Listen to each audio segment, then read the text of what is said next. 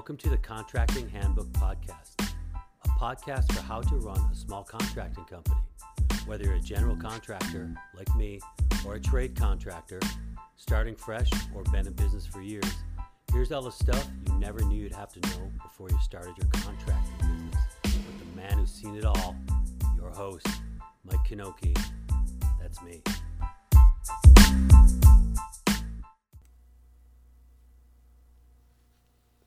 You can't know everything. We are problem solvers for a living. That's what I always tell people. We don't just remodel your bathroom or put shingles on your home, build your home. No, we fix what's wrong with your homes from the start. Problems that are complex, problems that are would scare less experienced people away, problems that we wish we would have never said yes to fixing. What's up, everybody? This is Mike Knoche here on the Contracting Handbook Podcast, coming at you with a public service announcement. You can't know everything. I know I keep saying it over and over. Well, obviously, Mike, you're actually going to drop an episode about it. I am, because it's important to talk about, in my humble opinion. By the way, I've never said drop like I do when I refer to publishing a show until I started this podcast. It's new to my vocabulary. I'm not a millennial, I'm a Gen Xer, to be clear. Now, first, this episode would have been buried deep in some other season of the podcast, sandwiched between two other horribly boring episodes, but I'm breaking it out today because every contractor of any type of trade, commercial, residential, general, blah, blah, blah, is going to encounter, battle, get blindsided, or get prepared when they don't know everything. What I mean is this no matter where you are in your contracting career, you will encounter work with tasks or things, techniques, materials, massive scope, require engineering, whatever. You have no prior experience with it. You can't know everything. That's a fact of life. So use it as an advantage, not an excuse. Keep your eye on when you're unfamiliar with the task and you can avoid the blind spots. What are you going to do? Well, for me, if I'm unfamiliar with part of a project proposed, proposed to me by a client, I know I need to learn about it. Sometimes you want to do something new and different to break up the monotony, so you will encounter this.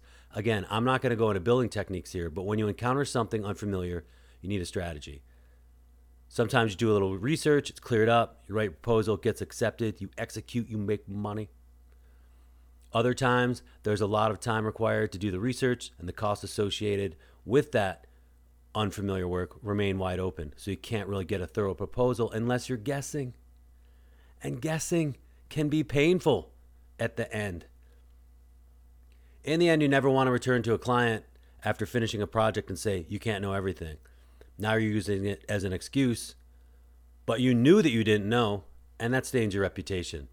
The grout lines are cracking the tile because you didn't check specs on the existing floor joist. There's not enough hot water to fill the jacuzzi tub because you didn't increase the supply line size. I said I wasn't going to talk about techniques. I guess I lied. So I don't send a proposal without knowing every cost anymore.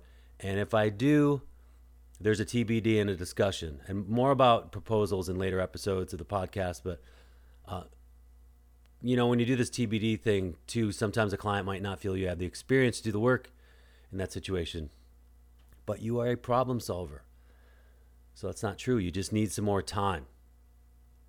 Also, if I don't know and my research is not giving me the answers I'm looking for, or I just want to cheat, I ask the smartest people I know. Those are my trade contractors, those are my trade subs. I fully encourage you to take on work that's beyond your experience level if you think you have the time to fully understand what you're getting into before the critical phases of the work start. You have to respect your clients spending their hard earned money with your company. Number one. This also applies to your subcontractors. If you're a general, it's usually safe to assume your licensed, bonded, insured trade subcontractor can tackle any project you throw at them. But can they? Just be sure they can. The last thing you want to be doing is cutting finished drywall at the end of a project because something wasn't done correctly due to something that was avoidable. And if your trade partner's response to that error is instead of, sorry, I'll make it right, but can't know everything, you need a new trade contractor. So, valuing that everyone involved in your projects knows what they need to going into the project and that they share that value with you, it will keep your reputation unblemished, make you more money, and help you sleep at night. I know it's obvious.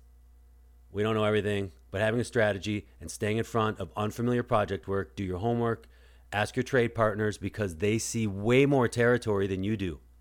Avoid working with trade partners that have proven unreliable and take on big, cool, interesting projects. They're fun and they can be lucrative.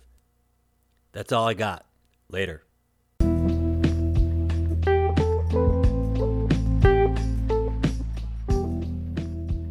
Thanks for listening today. Go ahead and email me if you want to be on the show or want to tell me what you like or don't like about it.